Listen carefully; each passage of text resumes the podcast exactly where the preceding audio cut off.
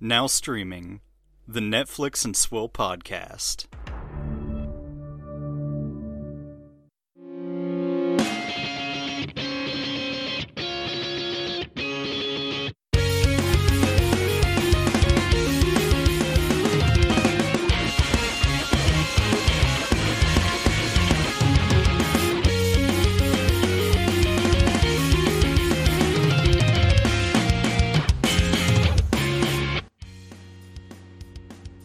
Welcome to the Netflix and Swill podcast, your source for Netflix news, reviews, and booze. I'm Caleb.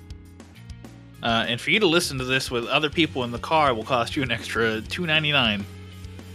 And if your kids are in the car, uh, it'll cost you five dollars because no one rides for free, and uh, we're punishing you for your choices. Cause fuck them kids. well, that's true. Uh, speaking of kids, how are you? Uh, fine, thanks. I'm, ref- I'm referring to your ass as now having a kid. I guess. Uh, my asshole kind of hurts. Good job, Vanessa. Yeah. it's, it's the worst part of this whole ordeal is that uh you know uh, my wife can't top me for a while no uh I, I I don't know. It's a little bit embarrassing, but it's less embarrassing, I guess, if I just confront it and put it out in the open. But uh, I got I got a hemorrhoid because um, stress and uh, unhealthy work life balance and a diet of pure convenience. It could happen to you, or to you, or to you. But definitely not you. Uh, I don't know. Uh, all my hair went away due to stress from work, so I think I'd rather Yeah. have you know something temporary than you know having to look like this for the rest of my life. so uh yeah, I don't know. I had a particularly stressful week. I had to uh run dispatch. Um so like I was oh, coordinating oh like all the trucks and stuff because our our dispatcher was uh on vacation this week and uh only done that one time before not particularly good at it a lot of stress a lot of run around doing stuff and uh around like wednesday afternoon i was like man my ass kind of hurts and then like around midday thursday i was like man my ass hurts a lot uh got home thursday was taking a shower was cleaning myself out. I was like, I'm gonna see, I'm gonna get to the bottom of this here, no pun intended. Uh, and You I was like feeling, to the bottom of that. I was feeling around, around back there, and I was like, it feels like my finger is on another finger. I'm not working tomorrow. I'm going to urgent care, and uh, the poor young girl there had to look at my swollen ass vein, uh, and she was like, "Yep, here's some here's some prescription strength butt cream." With steroids that'll fix you right up. We have cycled through all the necessary preparations. We have now moved on to preparation H. As you know, preparations A through G were a, fail- a failure, but I think that preparation, on the whole, preparation H feels good. Man, thank you uh, for actually making us watch that. So the obscure Austin Powers reference could be made. It's okay. Uh, one, when my balls hurt, uh, when was this? Like several months ago. Mhm, Uh, mhm. I, I also went to the urgent care, and the poor girl had to inspect my testicles to be like, "Uh, yes, everything you've confirmed is correct. Uh, just ice your balls." And I went, "Oh, okay." I don't know. Like, I was like, I promise you that, like, this is what it is. I- I- my butt hurts. Don't make me show you my butt. And of course, they're just like, "No, no, no." You She have was to- like, you "Well- have to show us." She's like, Well, I have to look, but don't feel bad because this isn't the worst or weirdest thing I had to look at today.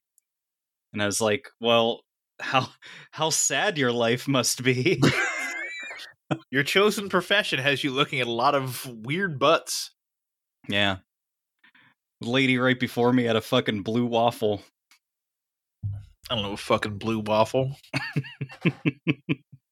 Uh, I was trying to make you do a spit take because you were drinking, uh, which brings us into our first segment. Uh, what's your swill? Can we please get some alcohol into my mouth? He hates these cans! Stay away from the can! Uh, Dan, I have a fat tire. Uh, you're drinking something out of an NHL pint glass, so Uh, yeah, this is actually an old, old, old, old, old NHL pint glass that came from my family's house. Uh, you can tell how old it is because the gold color on Yeah. the uh, Penguins logo isn't the pit, the now Pittsburgh gold. Uh, I think they Yeah. changed that in 2017. didn't they change? Didn't they update their logo since then too? Uh, no, I think the only thing they did was change the the yellow color to Hmm. Pittsburgh gold. So like all three teams have the exact same colors, which is cool. So what do you have in an icy light? No, uh, if I could find that down here, I would actually. Uh, no, I have the final of my Sierra Nevada Fantastic Haze Imperial IPA. Uh, it's the final one in the box. I I pulled it out and I just went, oh my god, I can clear this out of my fridge. I have more fridge space now. I fuck with an icy light. I don't give a shit. Uh, what my brother, my dad, and I went to the Pirates game for my dad's birthday, and we just crushed. I, my brother and I just crushed I, icy lights all all game. Like we did not give a fuck. Also, did I tell you the what happened with that with that game? So we uh we go, and we didn't get tickets ahead of time. So we go to the box office, and I'm like, "Hi, we want three for the outfield bleachers," and the guy goes, "That'll be that'll be seven. And oh I'm like, yeah, because it because it cut out and it was twenty seven. yeah, and it was like Yeah. okay, so what? Okay, so that what- that brings the total to is like one e one. I'm like okay, so twenty one, got it. uh, so we spent eighty one. spent eighty one dollars to go to a Pirates game. I think they won. So there's that. Uh, actually, I don't know if they won or not. I don't remember, but all I remember is just getting fucking blasted on icy lights. It's it's the pirates. So you've got like a one in four chance. I will say when we went through your uh, bachelor party, they won. Thanks Yeah. to uh, the game getting rained out in the sixth inning. was a good game though, up to that point. Is anybody that I know still on the Pirates roster?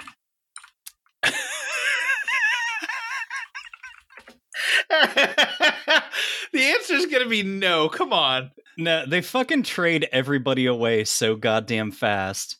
I know. Holy fuck. Do I not know a single goddamn player on the Pirates roster this year? Is uh, Bryan Reynolds still on the team? Uh he does not appear to be.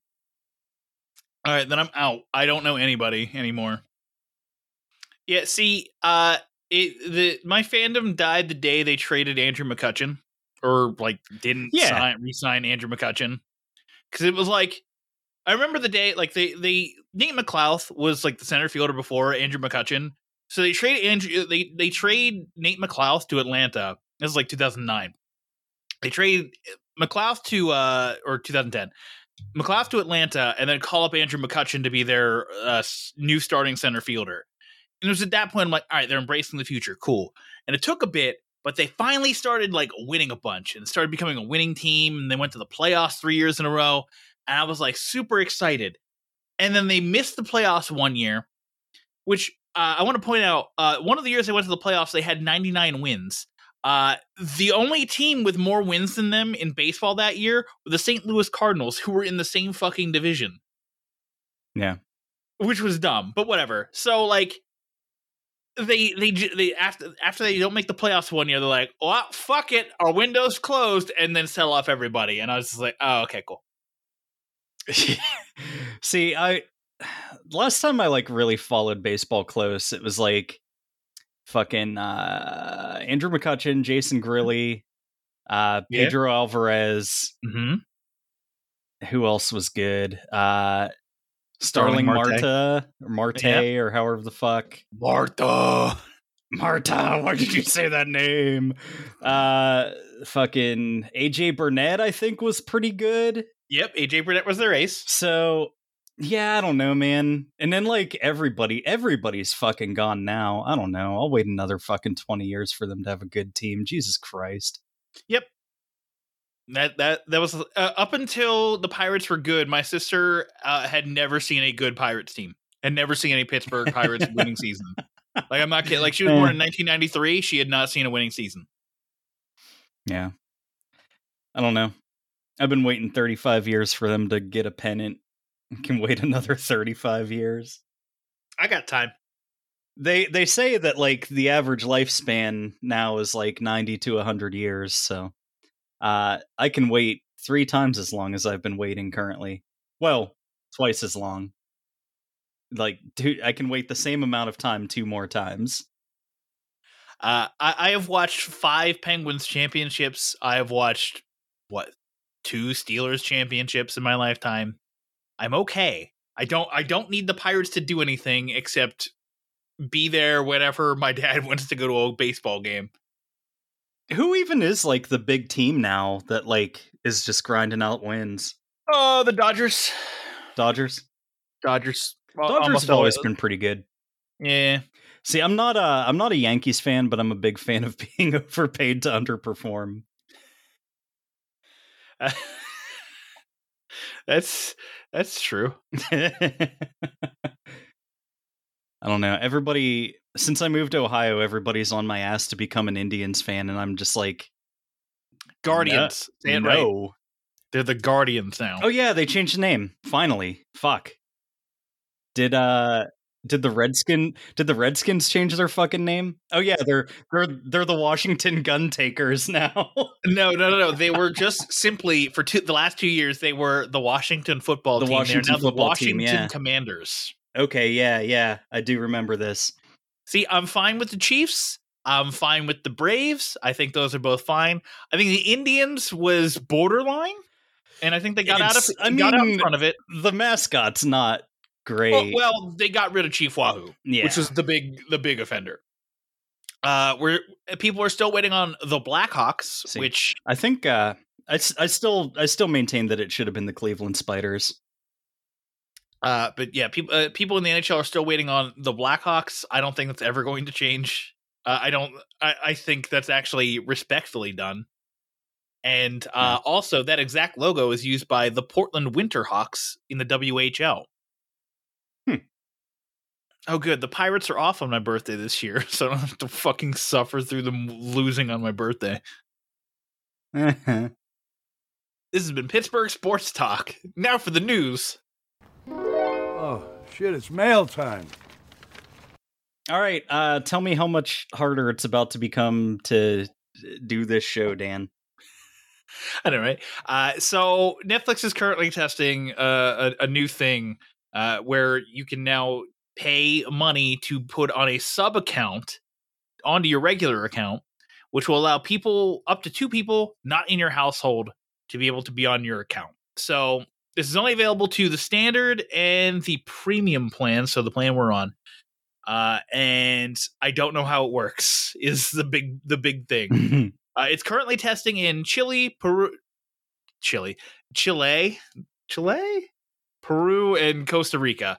So, uh, not like major places for Netflix in terms of subscriber base.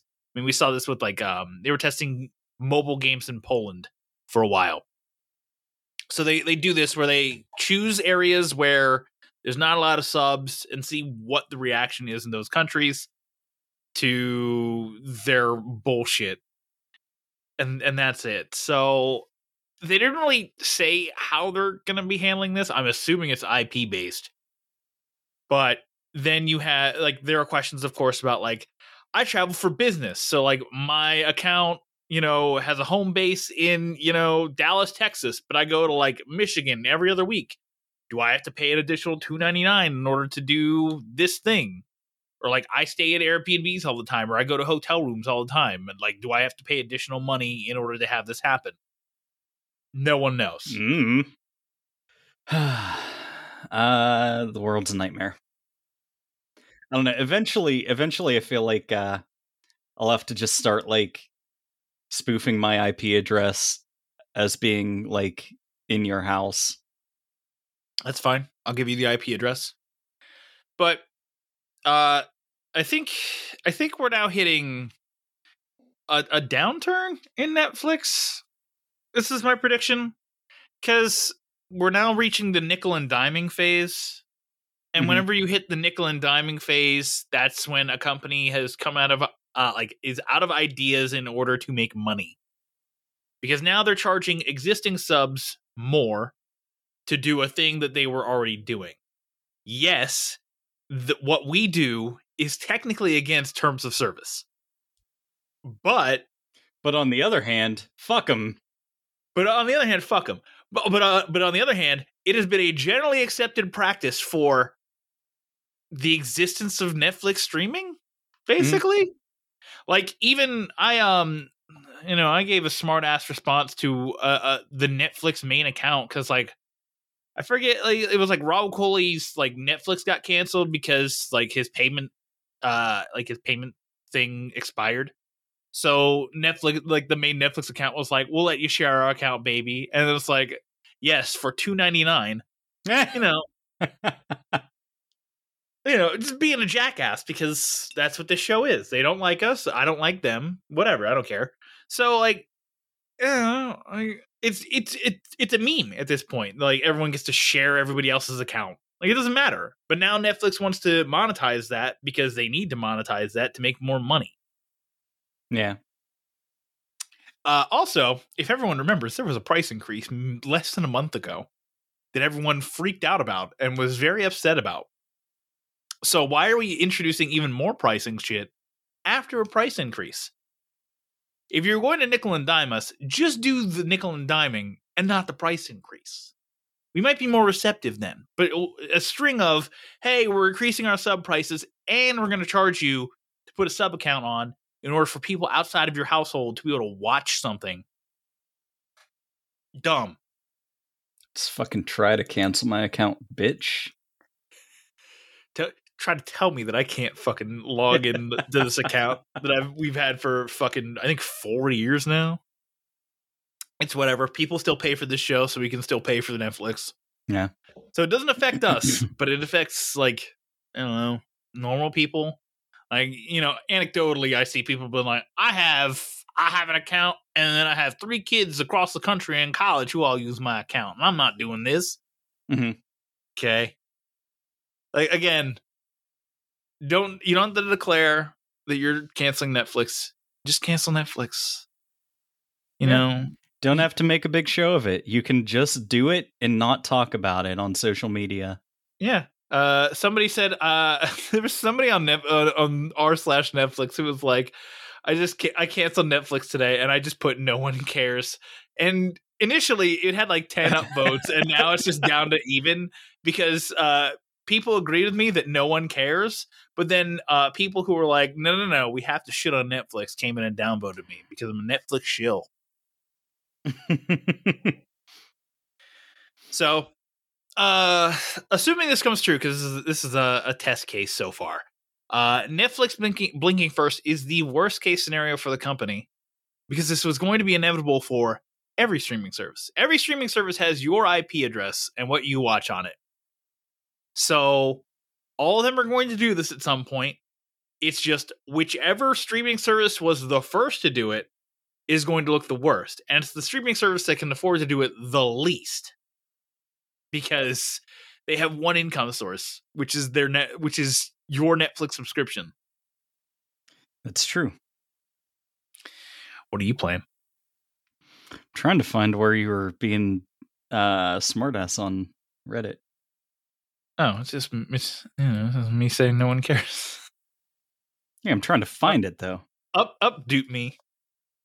I'm trying. Up, dupe to the left. Orange arrows go burr. this person says, uh, I left Netflix. I walked into the local Netflix office near me. I said hello to the lady at the desk. I told the staff nearby they were doing a good job, and then I left. Uh, shit. It's kind of funny. There's some good memes. There people, there's some dank fucking memers out there. Oh, hey, I think I found you. Is it is it Dan of Action where I am everywhere? There you are. I updated. Yay! we should start like posting in there like, "Oh, I I saw, you know, so many of you are leaving Netflix, so I opened another new Netflix account today." And just like every day, going to be like, "Hey, I saw some of you are leaving, so I opened another new account."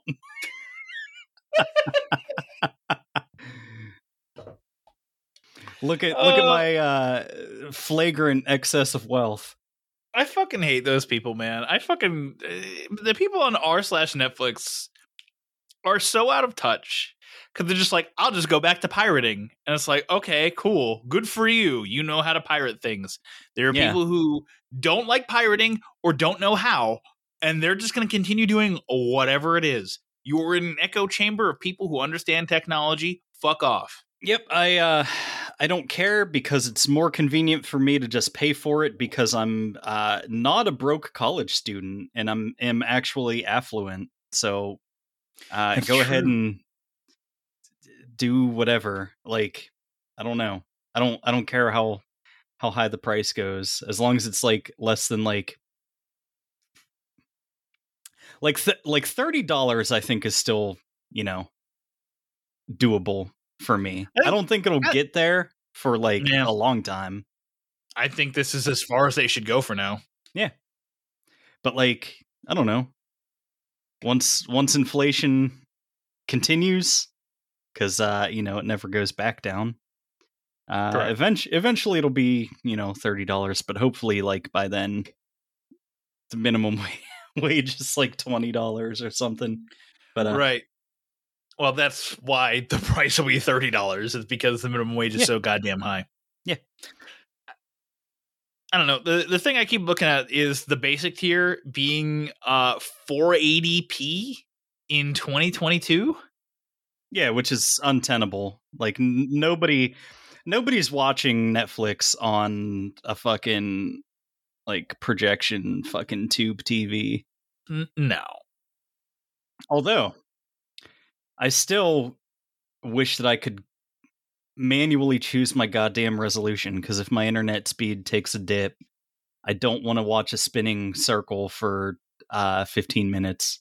Oh, I don't want to watch uh something that looks like I'm trying to look through my uh unglassed eyes because that's what it looks like whenever the picture quality dips to like 360p. A lot of times I'll just have shit on for like background noise while I'm doing something else. So like Sure. I don't I don't need like HD video for that. Yeah, it's fair.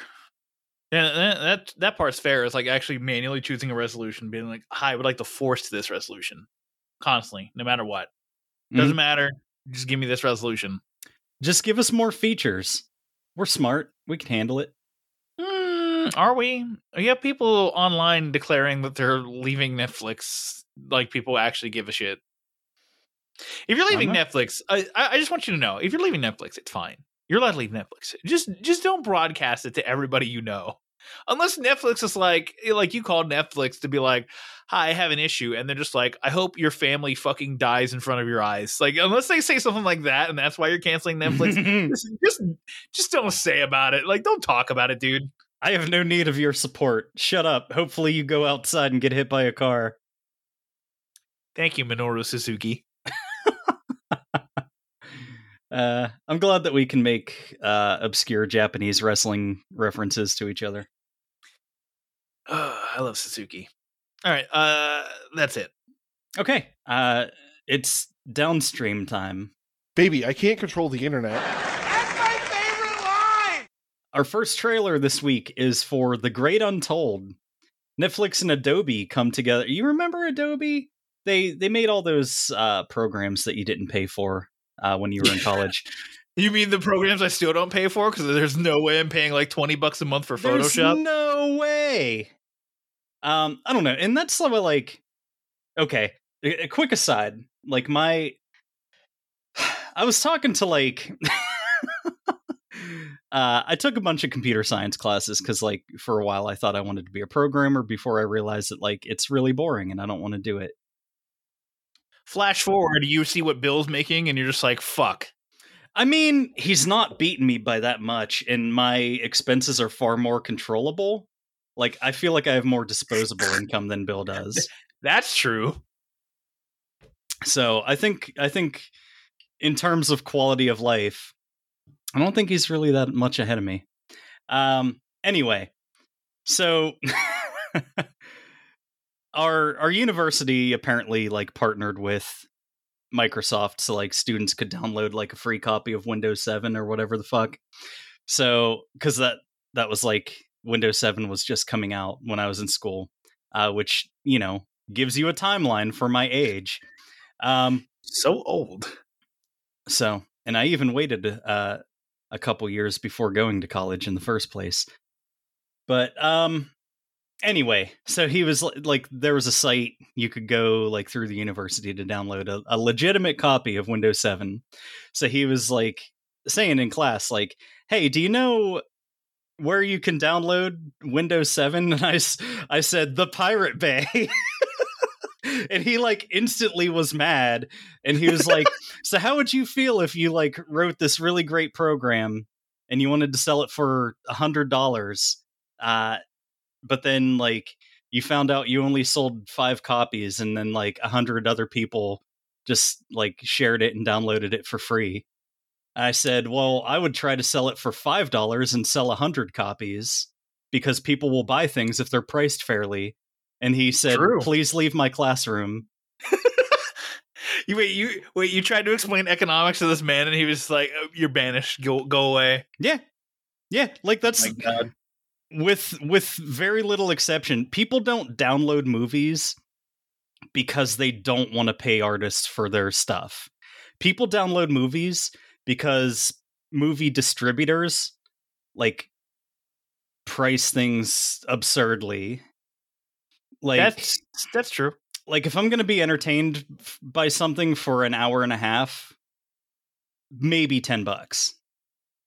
Like i don't i don't think that like a fucking blu-ray should be like $30 i just don't Unless you watch it like all the time. Like I, I don't. I haven't bought a Blu-ray on release like sure in a long time. but like i mean the the the uh, things have changed since then like my Mm. perceptions changed because as i as i stated before i'm far more affluent than i was in college uh whenever i was uh using a a, a credit card to like pay my rent and then subsidizing that through my student loans like it, it was just like money train. And at one point i was like i need to get off of money train. You want you, you want to watch a you- man fucking alligator? Money plane Uh, I was I was trying to configure a way to uh, that into Money Train, but it didn't happen quickly enough.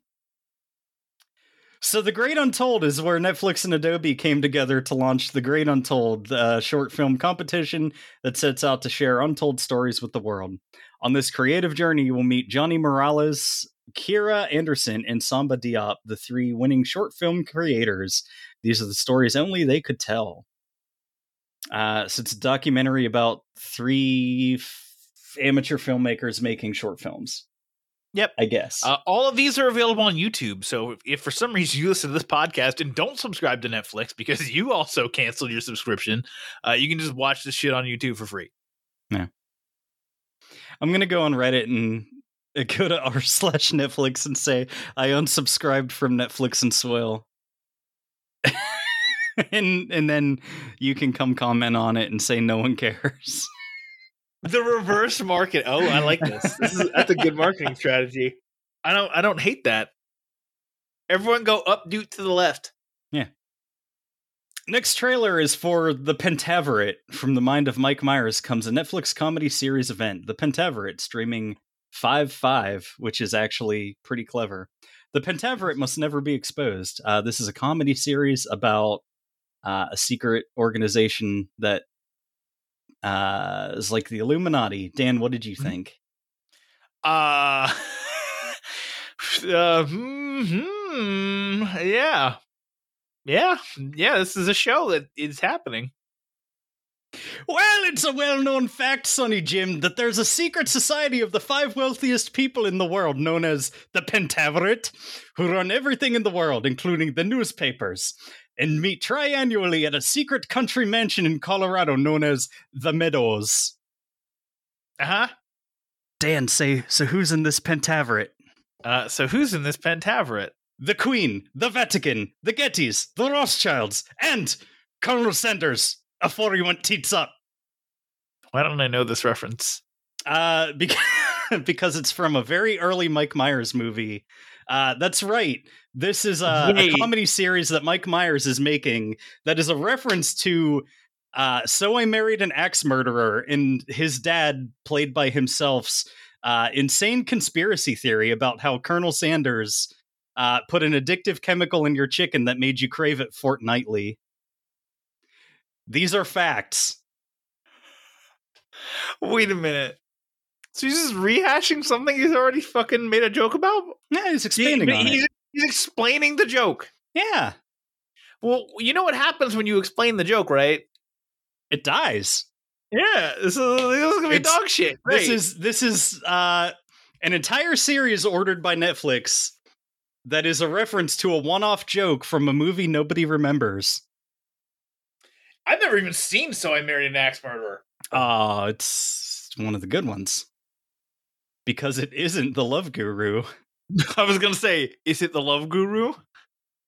Oh, okay. So yeah, I, I, I'm not. I'm not anticipating this. I don't know. The three people who have seen this movie and also uh listened to this podcast got really excited when I did that whole spiel. Cause like that's the reason I do this is to find just weird Venn diagrams of people.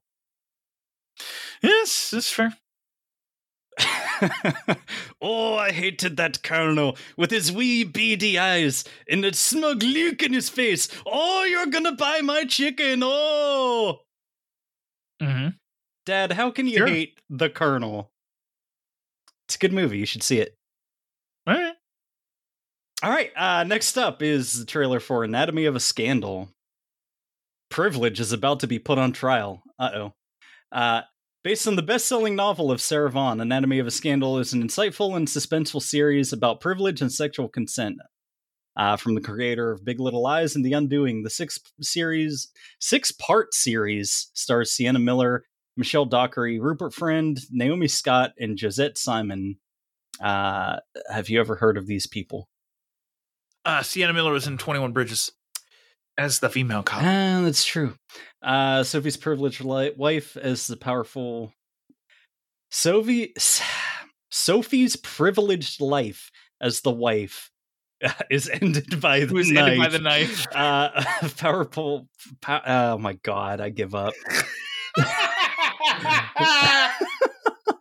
Uh, her life unravels when scandalous secrets surface. God, the alliteration is killing me. Uh, she stands accused of a shocking crime. wait, wait, what?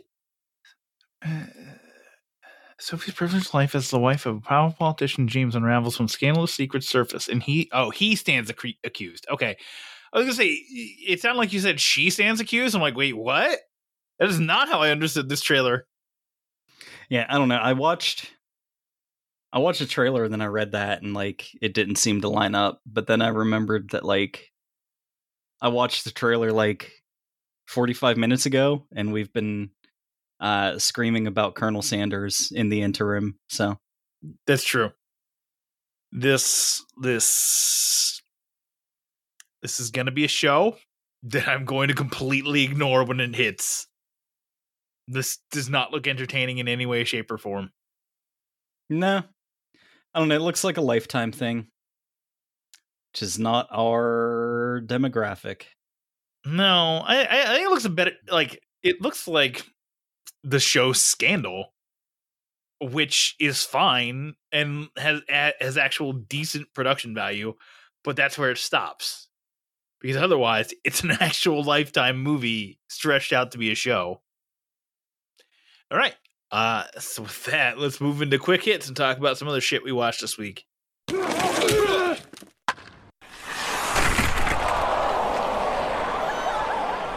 So, what did you do on Hemorrhoid Day? Well, uh, to answer that, we'll have to quickly cut into another segment because I watched some Star Trek.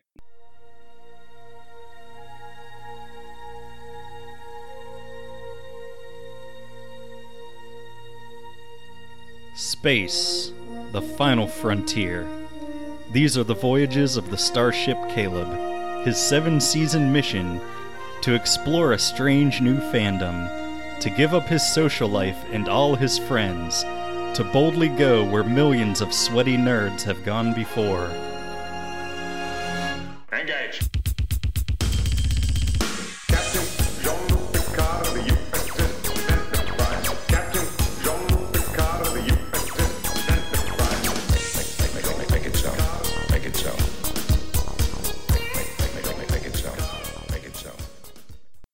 So I watched uh season 4 episodes 5 through 9.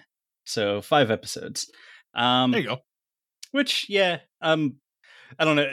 The show is is leaving soon and I'm just going to buy the Blu-ray of the complete series. But until Which then always allowed. until then i'm just gonna just gonna grind them out a little bit more um because now i know i'm losing it uh and eventually we'll get to you know the last day it's on netflix and i i want to have watched uh darmok by then because that's that's just kind of the it's just kind of the uh like post that I'm trying to get past for my Sure. watch, I guess. I don't know.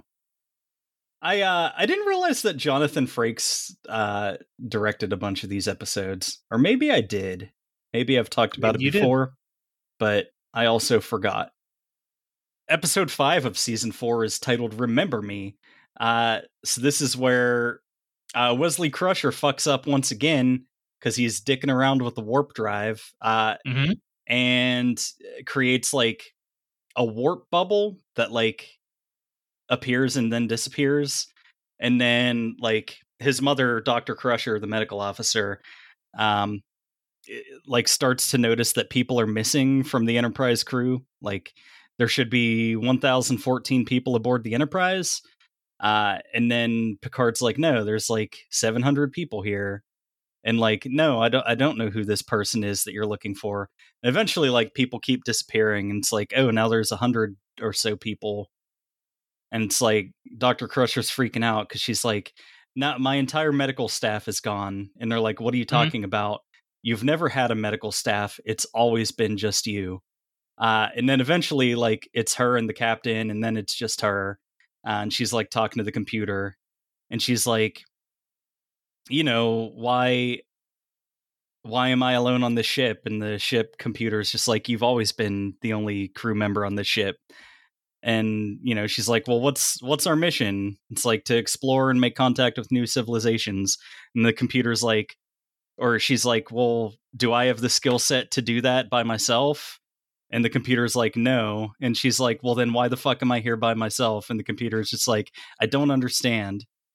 Um, so eventually, like, you figure out because like you think that this this weird warp bubble thing that happened because like uh these vortexes start open up or vortices if you want to be real fancy Sure. um, start showing up in the ship and like trying to suck her in and she's like oh all the all the other crew members are like getting pulled through them and like being erased from existence and like all like the universe is warping around that so like they never have existed and so like there's no record of them anywhere uh and eventually it, you find out that like she was the only one that was affected by this and like so she's in like a pocket universe that was created from her mind and it's like slowly like closing in on her and uh like wesley and Geordi laforge are like trying to get her out. Uh i don't know there's a couple episodes in this like little block of episodes that i watched that are just like fucking wild but uh this is this is one of them it's it's uh, a pretty cool Hmm. episode and it's a pretty like mind fucky episode All right. I don't know. There's another one like the next one up after that is called Legacy. They have to like rescue a couple Federation uh members who like crash landed on this like colony planet uh where it's like they're kind of having a civil war. Uh but it turns out that like one of the people involved in this conflict is like Tasha Yar's sister, who was like the security officer in the original series of this. Like okay. before before Worf came Worf uh took over that role. And then like I don't know, it's it's always kind of nice when they refer back to Tasha Yar cuz like they really fucking killed her off unceremoniously. Um which like I've talked about before, but uh so like it's all about her sister and like, you know, is she on our side? Is she not? Like she says she wants to join starfleet and like get away from this war but like she's also trying to use like federation resources to like uh defeat like the other side in this war and it's it's like a political intrigue episode. It's pretty interesting. Then the one after that is titled reunion uh which is uh like another Worf heavy episode so like Mhm. uh basically like the the leader of the klingon uh what the fuck is the klingons uh government even called is like a the, the klingon dominion empire whatever the fuck Sure. uh like their leader is dying uh, and he's like yeah there's you know i've been poisoned like some some traitor coward is trying to like seize power. So it's like there's there's two people who are like vying for control of the klingon empire. Uh so like before he dies like the leader of the klingons says like picard you're gonna like arbitrate like the the trials that's gonna like choose the next leader of the klingons. And like but it's it's all a ruse for you to try to figure out who my killer is because they're they're a coward and a traitor and they've poisoned me. So like last time we saw like a bunch of klingon stuff happening there was like a, a female klingon or like half klingon half human like ambassador basically uh who was like Worf's betrothed or whatever uh and they totally boned down so like now Good. she shows back up with her 5-year-old son and is like hey about my support payments it's it's your kid uh and Worf's like yo what the fuck So, Right. As you should. I don't know if you remember any of me talking about this, but like basically Worf was like he was all, already kind of ostracized, like he was an outsider to Klingon society, but like he was branded as a traitor because like uh this dickhead Duras uh like his father was a traitor, but he like pinned it on Worf's dad. Uh, and then like Worf kind of took the fall for it and was like cast out from Klingon society. Uh, and like but it you know it wasn't him like basically Worf took the fall for it so that like uh Klingon society wouldn't like fracture in half basically um because it was like a huge scandal uh so it turns out that Duras is the guy who was poisoning the the Klingon emperor uh and then Worf challenges him to uh his right of revenge for uh because he he kills uh K'Ehleyr, who is Worf's mate, uh, and oh like no. you know the the mother of his child. So uh, Worf takes his fucking Batleth uh, Klingon war sword and fucking rams it through this guy's chest, just as like the rest of the Enterprise crew fucking bust in to try to stop him from like upending Klingon society, and Mhm. like Worf just fucking straight up does a murder Uh, because it shows him like getting ready to go face this guy, and he just takes off his fucking communicator badge uh, and grabs his big ass fucking Klingon sword, uh, and is just like, "Oh, I'm I'm gonna go murder this fool," uh, and he does. Uh, so then the other guy who has like uh, crazy eyes takes over Klingon society because like this one actor just like I guess was really into the role and like every shot his eyes are like as wide as possible and like super bugged out. And uh, me and Vanessa were laughing about it very hard. The Klingon Batleth is like basically two sim. It's like a crescent shaped like Darth Maul double end sword. It's wildly impractical, but it's it's pretty cool. But it looks cool. It So looks all cool. The next one after that is called Future Imperfect, which is a pretty interesting episode as well. Uh, so it's like it's Riker's birthday. Uh, it gets interrupted because like him and Geordi and Worf have to go down to like this uninhabited planet to investigate like a weird reading. Uh, so they get there and like basically teleport into a cloud of toxic gas and fall unconscious. Uh, and Riker wakes up on in sick bay, and they say like, "Oh, Captain Riker, you're finally awake." And he's like, "Captain, what the fuck are you talking about?" Oh no. Uh, and they're like, "Yeah, so." It's it's now 16 years later. You're the captain of the Enterprise. Uh, Data's his first officer. Uh, Picard is an admiral, and you were unconscious because, like, when you went down to this planet, you were infected with this weird virus.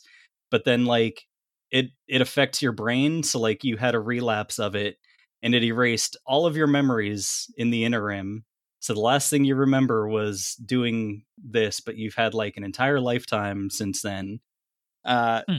so like Riker looks very distinguished in this episode because he he has his just for men touch of gray uh hair dye. So like he's got a little like silver streak and like some silver trim in his beard. So and it's like, hey, you've coincidentally this happened just before like the final signing of this peace treaty with the Romulans, uh, and like an end to hostility and like a new era of peace between our civilizations.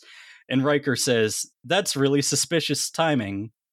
Uh, and they're like, No, no, it's fine, I promise.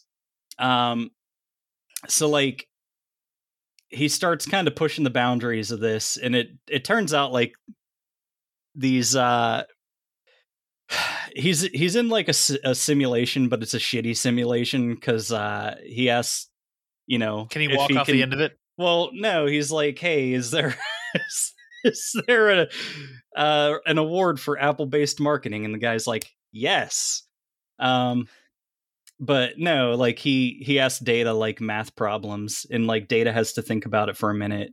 And he's like well what happened to your you know 10 billion calculations per second so he's like hey this is bullshit uh and it turns out there's like so in it Riker has a son uh and it turns out li- like the whole thing like the kid is doing it uh because like he doesn't want Riker to leave because like him and his mother I guess crash landed on this planet uh a long time ago and like he's been alone ever since but his mother like programmed these like like augmented reality like fucking um like drones or whatever to like take care of him and like keep him company but he wants like a real person to hang out with so he's like Riker Right. you're my dad now uh it turns Oh. out that it's not the Romulans trying to get information from him which was the actual interesting twist of the episode Yeah. Well, fuck you, Romulans. Yeah. Fucking dumb pieces of shit. The next one, like the last one that I watched, is called Final Mission, uh, which is about like uh for some fucking reason they have to like ride in this shitty shuttle with like this like idiot who pilots a shuttle and thinks that like uh, he's not like part of the enterprise crew but like for some reason he's just like a space junker or something that i guess Mhm. they're like trying to help him out for some fucking reason uh because there's like a dispute on like a mining colony or something. But anyway like uh, picard and wesley crusher end up in this shuttle with this like total dipshit um who then like crashes onto like this desert moon and they're like well we're definitely gonna die uh so like picard takes charge of the situation and like the whole time captain dipshit the shuttle fuckhead is like, no, we have to do this way, and Picard's like, we'll obviously die if we do that. Uh, so we're doing this instead. So like, I don't know, it's a lot of like waiting for this guy to be killed by his own stupidity, and then like Picard trying to keep Wesley Crusher from dying. Uh, and then like a bunch of rocks fall on him, and like Picard pushes Wesley out of the way and just gets like clobbered in the fucking head and is like Mhm. slowly dying in a cave. Um, and it's like, hey, how can we, you know, try to survive while we wait for the fucking Enterprise to find us? I don't know. It it's kind of a filler episode. I don't know. But uh yeah, I don't know. It's it's another one like it's kind of it's kind of a character building episode for uh Picard and Wesley cuz like Right. whenever the show first started, um, Picard fucking hated Wesley Crusher and was like, "Why is this fucking child on my ship?" Uh, and then like he grew to imagine. respect him over time. You know, until he uh, started jumping into uh, voids and causing his mother to move into a parallel universe. Yeah, because he's uh, fucking senseless. Wesley Crusher is essentially a mad scientist. Sure. I know. I, I I feel like I don't know what Crusher does. I know what Doctor Crusher does. I don't know what he does. All right, and uh, that's all the episodes I watched. So Okay. Uh, well, I watched The Discovery. Uh, this is a Charlie McDowell movie, who you will hear about later as we talk about uh, his follow up to that to this movie uh, with Windfall. So it stars Jason Segel, and he goes back to an island where his father, played by brother Robert Redford, uh, has discovered that there is some version of the afterlife. And so, uh, since that discovery has been happened, the the titular discovery has happened, uh, about four million suicides has happened have happened across the the world. People trying to get there. So like it's like sort of introspection on like, hey, if you get like this kind of information, should you share it with people? And then it's also like, you know, actually going about the mystery of what is this afterlife? What are we what what is everybody going to? Uh, and it's it's very interesting. I don't want to give it away because I think you should all watch it. I think it's one of the underappreciated movies on Netflix that uh, if you haven't watched by now, you should have. yeah, I don't know. Uh, like just because there is uh, afterlife, like that doesn't mean it's it doesn't suck shit. You know what I mean? Right. Like Uh, and I can tell you, based on the information here, not great, Bob. But yeah, uh, yeah, it's got Jason Segel, Robert Redford, Jesse Plemons, Rooney Mara. Uh, This is a big four. Riley Keough's in it too, but she's not as important. But yeah, go go check it out. Uh, if you if you like Windfall, you will probably like the Discovery as well. nice. And that's it. That's all I got. Well, then, why don't we cut into a quick break? And when we come back, we'll talk about our main review topic uh, Windfall. The Netflix and Swill podcast is brought to you by our patrons Gerald Morris, Bill Sutton, Nick Haskins, Ashley the Bubby Gorski, Ben Kiefer, Paul Prezula, Daniel Henderson, Julio Oliveira, Jimmy Della Rosa, Chris Yaney, Brianna Petty, Nate Wade, Alan Gallerisi, Duty Dutram, Casey Moore, The Nerd Revert, and Dan's mom. If you would like to become a patron of the show, find us at netflixandswill.com slash Patreon. Buy some shit. Visit netflixandswill.com slash merch. Leave a review and tell me how good I'm getting at public speaking. Visit netflixandswill.com slash Apple Podcasts. Thanks for letting us live our dreams of being professional idiots. We now return you to your regularly scheduled banter. Welcome back, everybody. Caleb, it's time to talk about main new topic for the week: Windfall.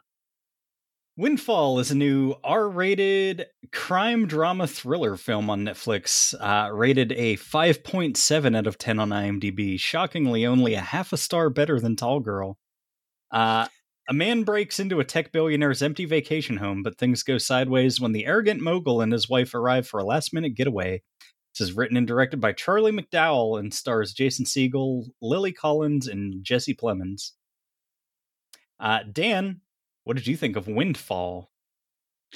So, like I said earlier, I watched The Discovery, a movie which I am probably a bit more concrete and probably a bit more positive uh, on my feelings on. This, I have concerns, mainly like why? Why? What is the point of this movie?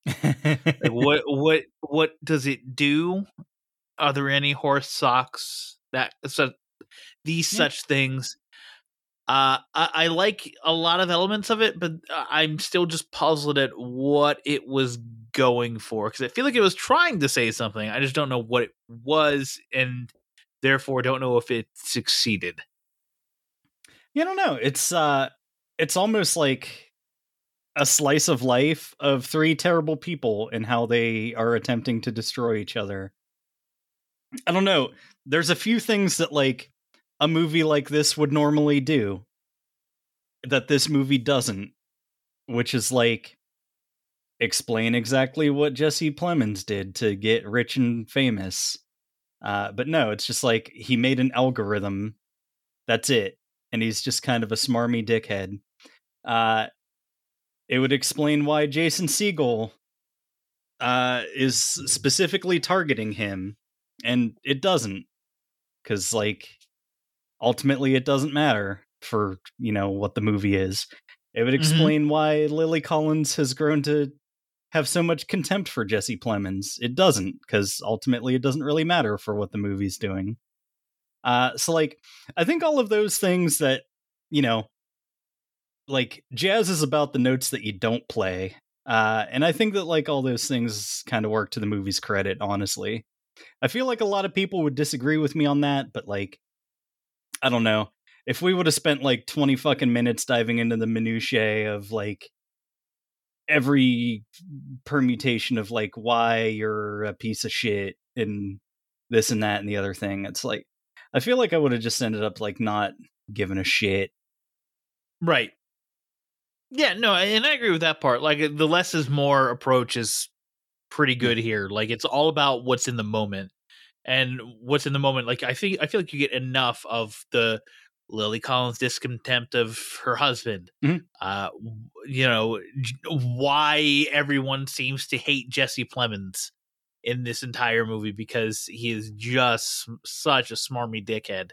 Yeah.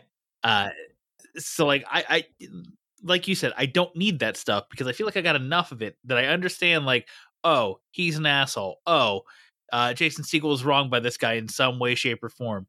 Oh, he's an asshole, so she wants to be fucking rid of him at any chance. Yeah. Um, I don't know. For what it was, I I enjoyed it quite a bit. Honestly, like uh, I don't know. I I would say that this is good. It's uh, not the usual thing I would go for, but you know, just by virtue of doing this show, I I bump up against a lot of things that I wouldn't seek out on my own.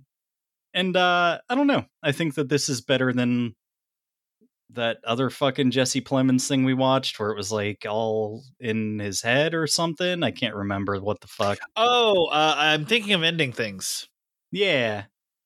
Like I think I think it's kind of similar to that without like the head trippy shit. And uh for what for what it's worth, I enjoyed this more. That's fair. No, we can get into the spoilers. I, I don't really have any, anything else to much much else to say uh, regarding the movie, except for I will say uh, I like the old school like fonts that they use for the opening credits and like the Yeah. uh, promotional the promotional title of the show. Uh, also the uh, th- 40s throwback score. This this has an old-timey feel to it. Like I don't know, it's a it's a single location. It's a tiny little cla- like cast of characters like it's just the three of them and then at one point uh one other person gets introduced and then subsequently removed. Uh and you know that's it. It's Mhm. it just it's set in modern times but it feels like an older movie. You know what I mean? Right. Especially the way it's shot. Like there are some like lingering shots or like the, the panning shots that definitely Yeah. are like out of the 40s. yeah like i feel like this is a kind of a love letter to like you know kind of like a hitchcock or even at some point like a kind of a send up of those kind of movies because Jason Segel's like holding the two of them captive, and he's just like, they go to run away, and he's just like, "Stop! I'm obviously catching you. Just stop!" and then he's like barricading them in the fucking sauna, and he's just like, "Wait like an hour. You'll be able to break out, but I'm gonna barricade the door so that you you know aren't fucking around with me while I'm like leaving." Right. So like. And like you know, Jesse Plemons can't fucking get that straight, and like it's kind of funny. Yeah, there's definitely some comedic elements, especially in like the first half half an hour. Yeah, but it's like darkly comedic. Right. Like I'm not saying like, oh, it's slapstick funny whenever they break out Yeah. of the sauna and all the chairs fall down. I can't believe we broke out of this amazingly uh like poorly constructed barricade. All right, almost immediately too. Yeah. All right. Uh, with that, let's uh, get into spoilers and talk about some of the the finer details of the movie. Let me just play the ending for you. No, no, I don't want to see how it ends. Okay, I could describe it. Um, imagine you're in a room. No, no, like- no, no, no, I don't want to know how it ends. I haven't seen the Uh, beginning. yeah, yet. but the ending is awesome. So if I could just Son play of a bitch, this is what you always do. You always spoil stuff Uh, for me. no, I don't. And if I could just play the ending for you real quick, then we'll discuss that. Motherfucker, you always spoil everything before I get a chance to see Okay, you sound like a crazy person right now. So basically Jason Segel's breaking in, he's going through it's like uh their vacation home or like the, their like little getaway. It's one of many homes that Jesse Plemons has. Uh cuz he's a tech billionaire. Um so like the beginning of the movie is just like they have like a an orange orchard, I guess, cuz that's something that like an extravagantly rich person would just be like, "Hey, uh Minute Maid kind of sucks. Like, buy this adjacent piece of land and put like thousands of orange trees there that I won't tend to. Well, that's that's the thing though, is that they go whenever you know Jason Segel at the beginning is walking around with a glass of orange juice and you see the orange vineyard or like whatever it's called. You look at it and you you just go, "Oh my god." He he just like poured out like some Yeah. fucking oranges into this into this yeah, cup. it's like the And then- old commercial where the straw goes directly into the orange. Yeah. And then, but then Lily Collins shows up and she's like, "Hey, the, our bottle of orange juice was just opened. Like it's Yeah. just open in here." so you're like, "Oh, he just poured it out of the fucking refrigerator. Yeah. That's fucking weird." Because like they have them, but he's not going to go out and pick oranges and make orange juice. yeah, Would- that's like a little subtle detail too about like him being kind of an asshole. anyway, like before before um Lily Collins and Jesse Plemons even show up, like he's going through the orchard, he like grabs an orange, he's like walking around eating it. Uh, you know, fresh off the tree. He like goes in the bathroom and leaves the door open and pisses in the sink. And he's just like doing all this stuff, like drinking the orange juice straight out of the carton.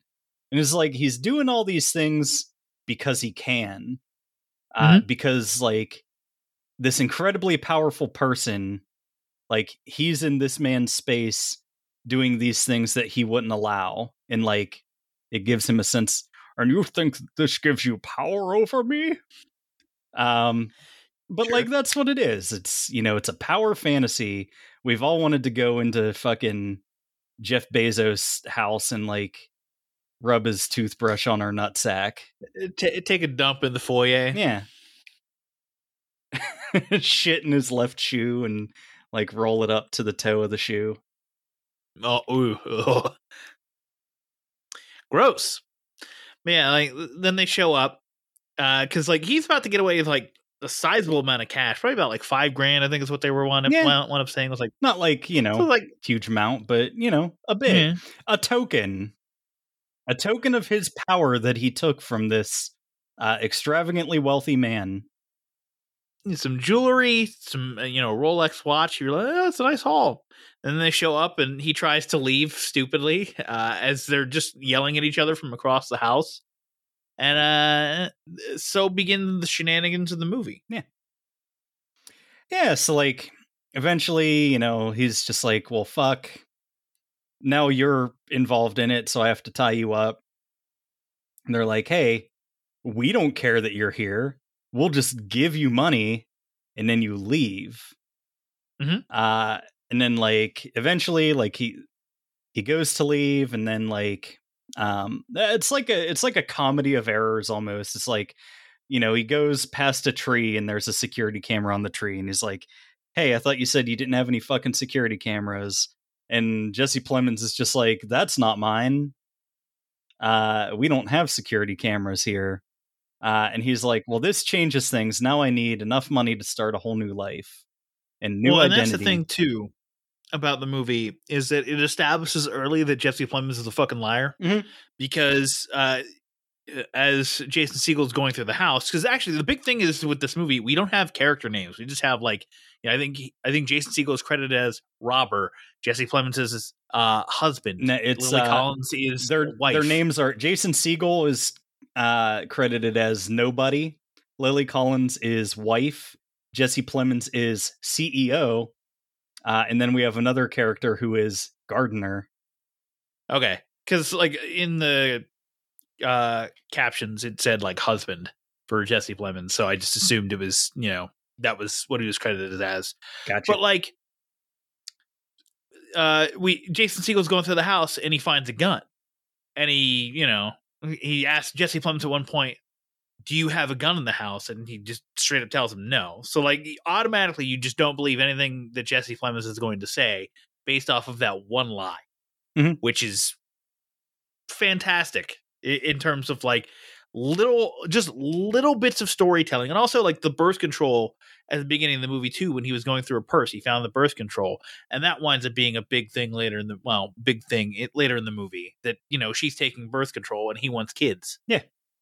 and she doesn't want his kids because she recoils at the touch of this uh, hairy marshmallow that they stuffed into a shirt named Jesse Plemons. and uh, Um, yeah, I don't know. It uh it just kind of builds from that. Like at one point, like the gardener shows up randomly. Uh Jason Segel is like fucking uh like makes them stay in the bedroom and like, you know, wait till he goes away and they're like obviously he saw my car, like he's just to keep knocking. And then eventually they're like, fuck, just get rid of him. And then like they all have to sit uncomfortably in the bedroom staring at each other as like the gardener's fucking mowing right around the windows and shit. Uh well there are a lot of these like uncomfortable silences throughout the movie like there's several scenes where it's just them sitting around being like ah, what do we like? Because you don't make small talk in that kind of scenario. Like you, you're not just like, uh, "Hey, so Robert, what do you do in your normal life?" yeah. Even he says that he's like, "No, hobbies and favorite color is seems to be okay." So let's talk about that. Yeah. The gardener's shown like, hey, like here's an idea I had for the landscaping. Uh, can you sign off on this? Jesse Plemons writes call 911 on it and gives it to the guy and he goes to leave and then like looks back and sees Jason Segel and like starts running. So Jason Segel has to run and capture him and and also uh kidnap the gardener. And like eventually the gardener tries to run away. He fucking dies cuz he like tries to run through a glass door and fucking impales himself through the throat on some glass. Well, I, I, I thought it was because he slipped. I don't know what he slipped on, but I think he, I feel Yeah. like he slipped or tripped on something and went face first into the glass door, and then the glass, one of the glass shards went straight up into his neck. It was brutal. Yeah, it was horrible. But like then at like at that point there's a body. Um it just kind of descends into madness even further from there. Uh eventually like I don't know, Jason Segel's finally gonna leave. Jesse Plemons is still tied up. Uh and like this is the climax of the movie, but like uh wife grabs like a, a piece of like It's like a statue, like a it's like a it's bust statue, like a kind. decoration, or I thought it might have been like Yeah. a, you know, a piece of like stone work off of like the fucking porch or something. I don't fucking know. I didn't really So- catch what it was. something, something that um, like rich people think looks interesting. Fucking beats Jason Segel to death with it. uh, and then like you know she sees the opportunity she goes back in and uh jesse plemons is just like hey did you did you kill him? Holy fuck untie me. Uh and then she takes the robber's gun and fucking shoots him dead and it's like i'm finally free of this idiot. Uh and then wipes her prints off the gun and puts it in the robber's hand. And then, uh, you know, cinematography wise, they have to show like her at the edge of the these like bricks, and then she steps off the bricks because like maybe 20 minutes before when she was getting the money, she was like, "Oh, I could just run. Yeah. I could just leave, and no one would like uh, get help and get away from this scenario and be done with it." But she doesn't. She goes back, and now that she's taken care of like her unfinished business, she just murders them both, and then Yeah. goes away. she's and now gets to finally she's finally free. life. She has the big money. You know, she can do her charity work that Jesse Plemons thought was stupid, and she doesn't have to have his weird deformed kids. Right. I I should quit. ju- I should quit dragging Jesse Plemons. He's a perfectly average looking man. Yeah, he's also a good actor. I like yeah, he's quite But, a like, good actor. I um you know it, it was it was interesting because like I don't think she planned on killing the robber until he like because he gets the money from uh, from her and she's just like I, I forget what the the exact conversation. Oh, she she's like oh is the like the tattoo on my foot was a rose that I'm getting laser removed. Yeah. And like Jesse Plemons forced her to get it lasered off, but she actually really liked it. Right. And she's just like, and he's just, Jason Segel's just like, I don't give a shit. And I think it was at that moment because like she felt like there was, she was starting to feel like there was a bond between the two of them over their kind of hatred for Jesse Plemons. But, you know, uh Jason Segel doesn't care. Yeah. All he wants is the money and to leave. And so like whenever she hears that, she's just like, okay, I'm definitely done here. Like I, I I'm definitely I definitely don't want to be around anybody anymore. I just want to fuck off, like fucking murk both of you and leave. That's true. And she does. Yeah. Double kill. Kill. Tacular. Running riot. Headshot. Monster kill. But like there's um there's a bit of like you know working class versus 1% kind of stuff in here cuz Jesse Plemons goes on a very anti, you know, 99% being like you're all lazy, all you want is handouts, blah blah blah.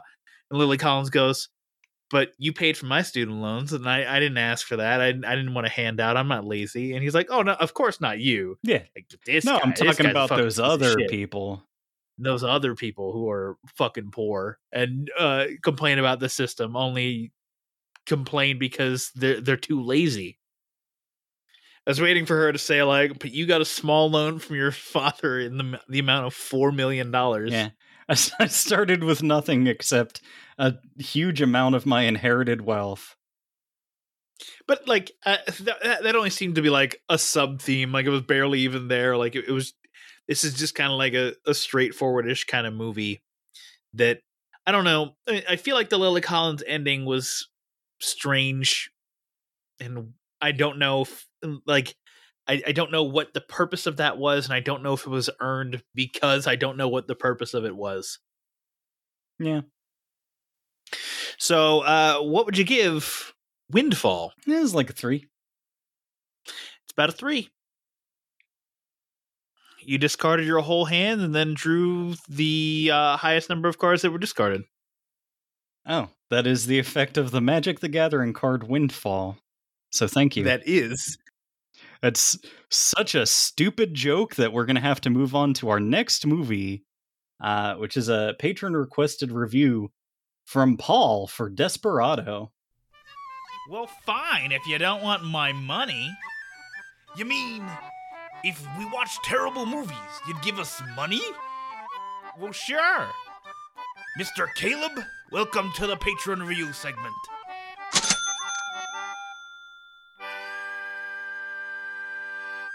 Uh, Desperado is a 1995 R-rated action crime thriller film. It is a 7.2 out of 10 on IMDb. Clocks in at about an hour and 44 minutes. Back when good movies could be about 100 minutes. Get in, get out, get going.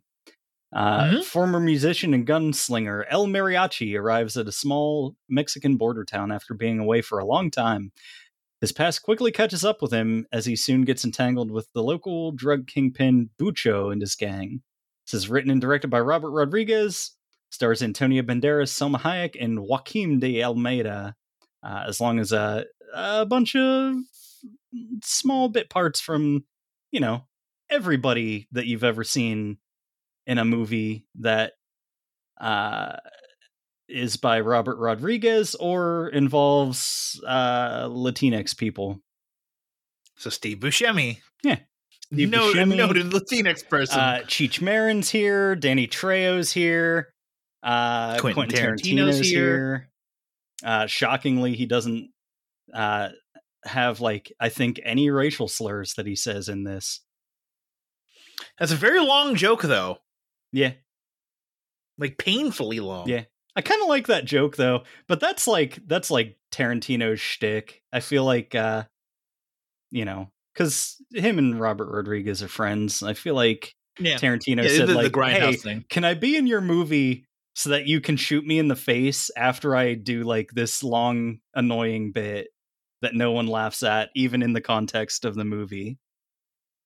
And Robert Rodriguez was like, "Sure, I'm planning on doing Spy Kids and nothing but Spy Kids for the rest of my career after this, anyway." Sure, someday we'll do Grindhouse together.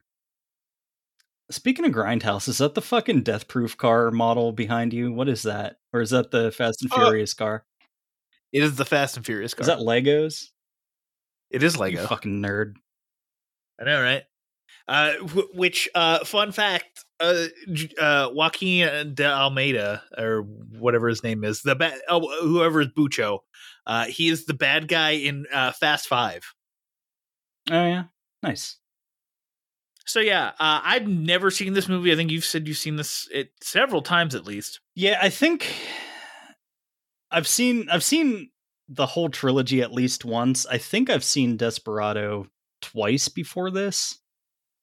Um, but yeah, like when I was in college, just for for no apparent reason, I got a bug up my ass to watch the whole trilogy. And uh, let me tell you, like probably the peak of this whole trilogy uh, is like the opening scene of Once Upon a Time in Mexico, and it involves Johnny Depp and uh, a fake arm that is concealing the fact that his real arm is holding a gun under the table, and it's incredible. Interesting. It's just it's just a showcase of how fucking stupid and over the top these movies are. Um, Yeah. Which, you know, we'll get to it. But like a lot of what this movie is is building up characters saying like, "Oh, here comes so and so. He's like the ultimate badass of the world." And then he gets there and he fucking gets shot 3 times and doesn't do anything. And like that happens like probably three or four times. Cause like, oh no, Danny Trejo's coming. He's like whipping knives at you now. Oh, they shot him up and he died from the bullets.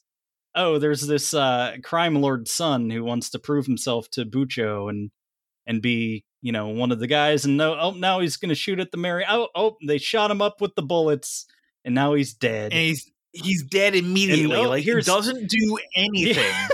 And here comes Cheech Marin. He's gonna run from the guys. No, they shot him with the bullets, and now he's dead.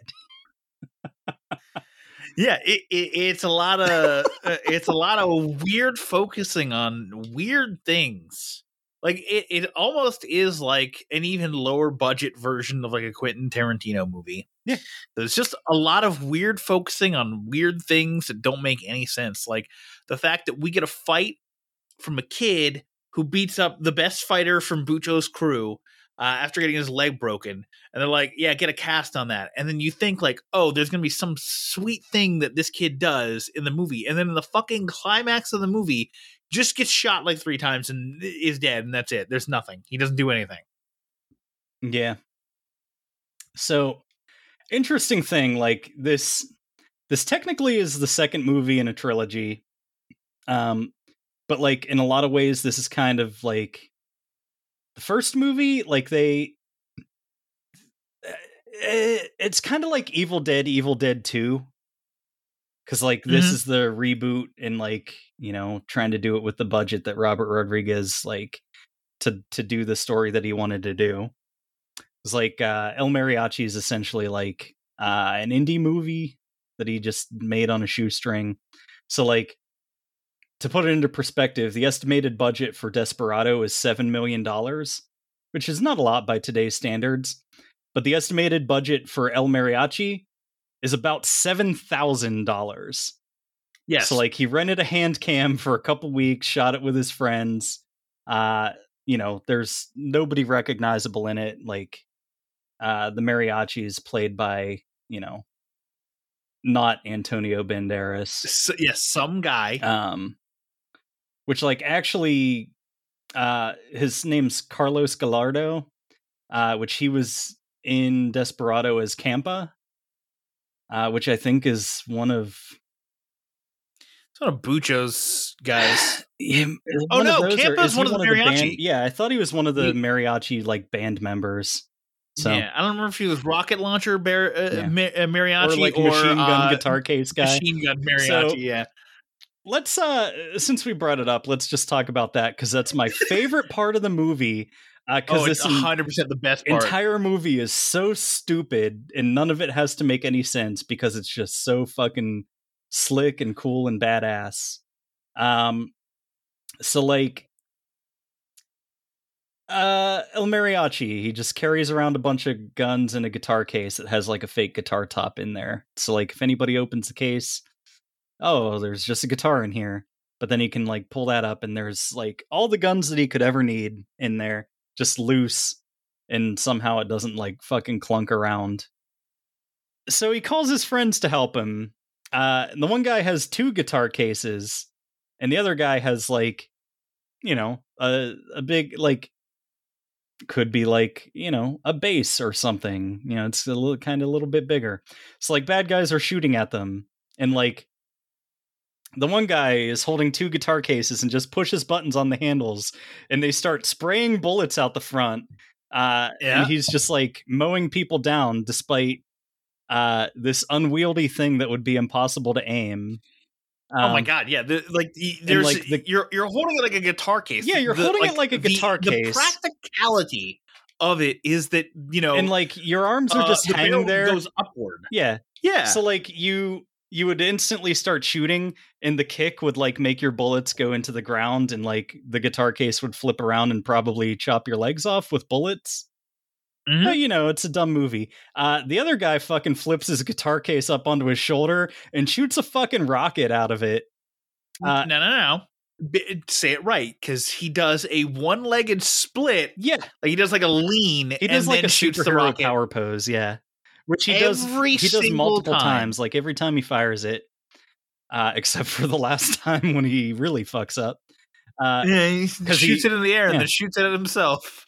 like it's it's almost as hilarious as like uh later uh fucking Robert Rodriguez movie uh Planet Terror when a girl gets a machine gun attached to her leg and she fucking rocket jumps with the attached grenade launcher uh which is really funny.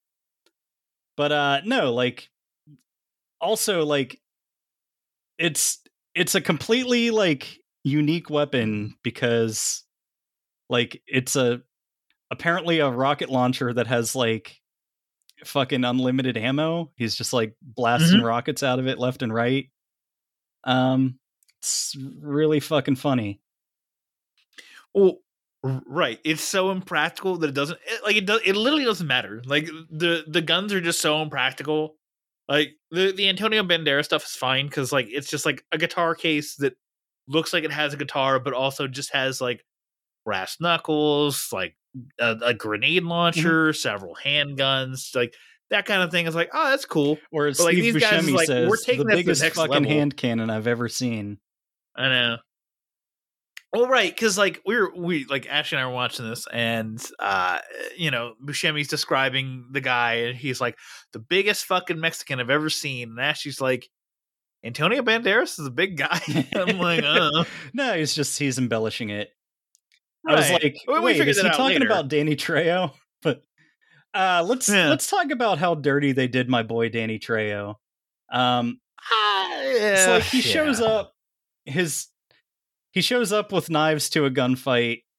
Uh, it looks like he's gonna, you know, be holding his own, and then they just shoot him a bunch of times. He's in the movie, like there's a couple shots of him walking, uh, but then he's ultimately like does an action scene for about 45 seconds and gets shot to death. True, but I mean, it does set up like him being in further Robert Rodriguez movies, like the Spy Kids movies, and I think I don't remember if Robert Rodriguez did the Machete movies. Also, if I get if he directed Uh, them, I he hmm, I don't think he did, but like because Machete was a fake trailer for the Grindhouse movies, like I would say he's responsible for their existence. Well, also the fact that uh that's the character's name in Spy Kids. Oh. Oh, that's Yeah, true. so, like- Yes. Who directed Machete? Looking it up. Oh my god. Robert Rodriguez co-directed it. Yep. Also co-wrote it. Co-wrote it. All right. So there so there it is. Michelle Rodriguez.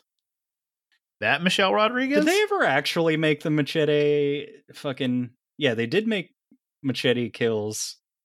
They made Machete Did they make the one Robert where he goes to space? Because I remember that was a fake trailer. Uh, I don't believe so. Don, what is this cast? Lindsay Lohan. What the fuck is this cast? cast is out of control, Dude. What? Are you looking at Machete? Yeah. So listen, this is the fucking cast for for Machete Kills. This is like, you know, a couple highlights. Mel Gibson, Jessica Alba, Mhm. uh, Amber Heard is in there. Um, Charlie Sheen, Lady Gaga, Antonio Banderas is in there. Cuba Gooding Jr. is in there. Uh, Vanessa Hudgens in her only non-Disney, non-fucking Lifetime role, apparently. That's not true. She was in Tick Tick Boom. She was good in that. Yeah, yeah. All right. I So love that here's these movies exist. Make more bad Yeah. movies on purpose. Yeah. Uh, you know, we got Michelle Rodriguez. This is Machete or Oh Machete. God. Uh, Michelle Rodriguez, Dude, fucking Robert De Niro, Okay. uh, Jessica Alba, you Steven Seagal, Cheech Marin, Don Johnson, Lindsay Lohan, Yep. uh, Daryl Sab- who- Sabara, who's the who kid from Spy Kids? Yes. who- who's the kid from Spy Spy Kids, Tom Savini. Uh, and that and that's really like that's, that's about it. I, I don't see Alexa Vega in here. Steven Seagal, That's fantastic. Don Johnson.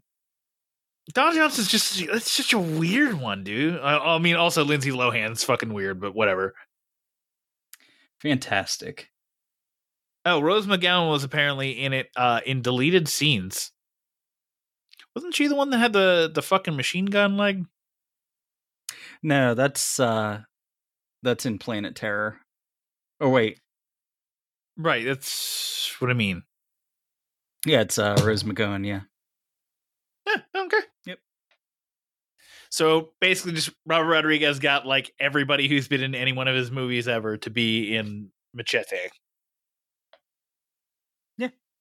I don't know. It's uh kind of like uh like a Tim Burton type. He likes working with the the same crew of people. But this is Ma- mainly just Johnny Depp. this is what I'm saying though is like at some point we have to watch Once Upon a Time in Mexico cuz listen to this cast. So obviously Antonio Banderas and Salma Hayek come back. Then we got Johnny, Johnny Depp, Depp. Willem Mhm. Dafoe, Mickey Rourke, Eva Mendes, uh, Enrique Iglesias, uh, Danny Trejo, and Cheech Marin both come back as different characters. Sure, I don't care. That's fine. Um, but it's like seven years later too. It's like it's like 2003. yeah, so, So, it's, yeah, you know it's polished up a bit, and I just want you to know that for next week on the show, I have question marks as the third segment. So I mean, if you really want to, we can do Once Upon a Time in Mexico next week. yeah, fuck it. All right. Uh, as for Desperado, I don't know, man. Uh, it's cheesy '90s action stupidness. Uh, I I don't know what I expected, uh, it- but it was pretty much exactly this. It's like Commando with Mexicans. It, it's just like a bunch of stupid shooting stupidly. So Uh, also, a very over the top graphic sex scene between Antonio Banderas and Salma Hayek. Yeah. I brought it up last time. Like I I don't know. I kind of read it in passing that like I don't know. Salma Hayek kind of felt pressured into doing it, but like I guess the the day that they were gonna shoot that, mm-hmm. like the entire fucking crew for the movie showed up to watch it, and Robert Rodriguez is like, no, no, Antonio, Salma, the cameraman, and me are the only fucking people going in the room. Okay. you know what? Respect. Yeah, because like apparently all the fucking like all the various key grips and like fucking the best, the all the best all boys. the best boys are just like, hey, I'm gonna see some titties today, and he's just like, get the fuck out of here, you're weird. Right. Uh, respect Robert Rodriguez, but also I cannot blame any of those men. Yeah, I mean, just- she's a handsome woman. What I think she was 22 in this movie or something like that. This Or is like- like this is like one of her first mid-twenties? roles. Yeah, Yeah. And uh, I will say, uh, not a bad age gap between Antonio Banderas and uh, Salma Hayek because I think it was about six years, which is the age difference between myself and my girlfriend. So, uh, signed off, approved. I don't know. I I do like the juxtaposition. It goes from like, you know, a, an intense, passionate like lovemaking between these two, and then it shows the bad guy and like some fucking random girls grinding on top of him, and like after thirty seconds He's so stops, disinterested. and he fucking blows cigar smoke directly into her face. Uh, yeah. well, as you know, Caleb, villains only care about getting their rocks off. Uh, Heroes care about true pleasure. yeah. Not a fucking dumb movie. I, I will say, like, the big negative I have is that after uh El Mariachi shoots Bucho to death after discovering he was his brother. Yeah. They they just kind of throw it in there. It's like, oh, I can't believe my brother would do this. And then he just shoots him. And then it fades to white, and then fades to the, and then fades back into the fucking hospital room for the the little boy after a gunfight. In no doubt ensued. Yeah. So we don't even get to see the, the cool gunfight. Or like, I guess just he shot Bucho and the rest of them figured they weren't getting paid, so they just went home. That's fair, but like, show me that, man. Like that. That's just such a weird transition to make. I don't know. I should have brought this up in like the, the fucking windfall review, but like there are a couple kind of moments like this in Desperado as well, but like uh in Windfall, like whenever like she goes to to shoot Jesse Plemons, he's just like, "What are you gonna do? Shoot me?" And then she shoots him. I just fucking messaged you like, "What are you gonna do? Shoot me?" Last words of shooting victim. Know, right? yeah, those are those are those are always fantastic. So I don't know, man. This dumb '90s movie that I, I had an okay enough time with. Uh, the the plot is nonsense. Uh, I mean, like outside of, of course, like the the general gist of it is like Bucho ordered the death of these people, or uh, of of my my girlfriend or wife or whatever she was. And now I'm sad and, and Mhm. play the guitar in order to try to get back to kill Bucho. Uh, but also then uh, I'm going to forget about my revenge so I can rail Salma Hayek. well, it's like I always say: the best way to get over an ex lover is to get under a new one. Power bottom. Yeah. and on that, anything else? You... uh, yeah. So it's this. Uh, it's three. It's it's fine. It's it's it's not anything like spectacular or anything. It's it's not something I'll probably rewatch anytime soon. I I rate it like every other dumb '90s action movie. Uh, pretty pretty good and fun, but ultimately stupid. Uh, which is what I'm here for in the first place.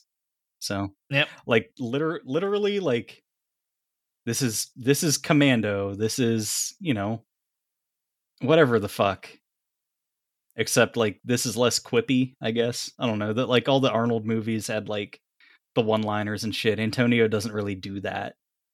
No, it's more it's more romanticized. Like he like he is uh, he's very flowery with how he speaks. yeah, it's like it's if you want to watch a movie where the hero shoots everybody a bajillion times and like with very little exception. Like nobody lands a serious hit on him.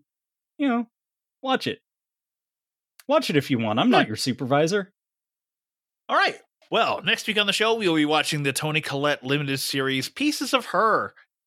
Uh, the last time we had a Toni Collette series, it was one of my favorites of 2019. So expectations are high. Uh, and then I guess we're watching Once Upon a Time in Mexico. Yeah. Because why not? Because fuck it. Who cares? It's the last. It's the last episode of the quarter. Who gives a shit? uh, so tell him stuff, Dan. You can find the show at NetflixandSwill.com if you want to stop shop for all things Netflix and Swill. Review us on the podcast services. Buy our merch. Check out our Patreon if you want to give us money so we can pay the extra, f- probably four bucks in order to fucking make sure Caleb still has access to the sh- to the Netflix account of the show. Yeah. You don't have to do that. Uh, no matter what, just you know, subscribe to the the show on your podcatcher of choice and follow us on social media. Those are what really matter. I think. I don't fucking Maybe. know.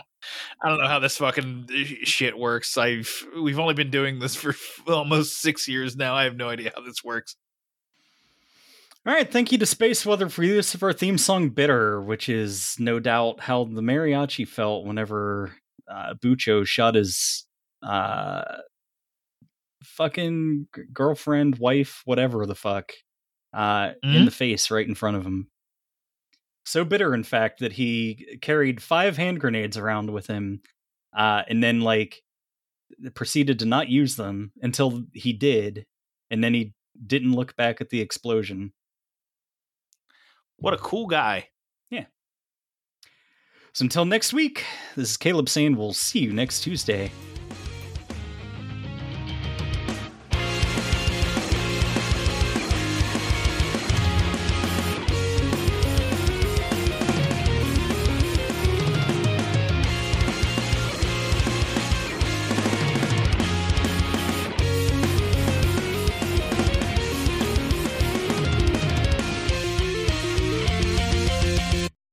Netflix and Swill is an independent podcast.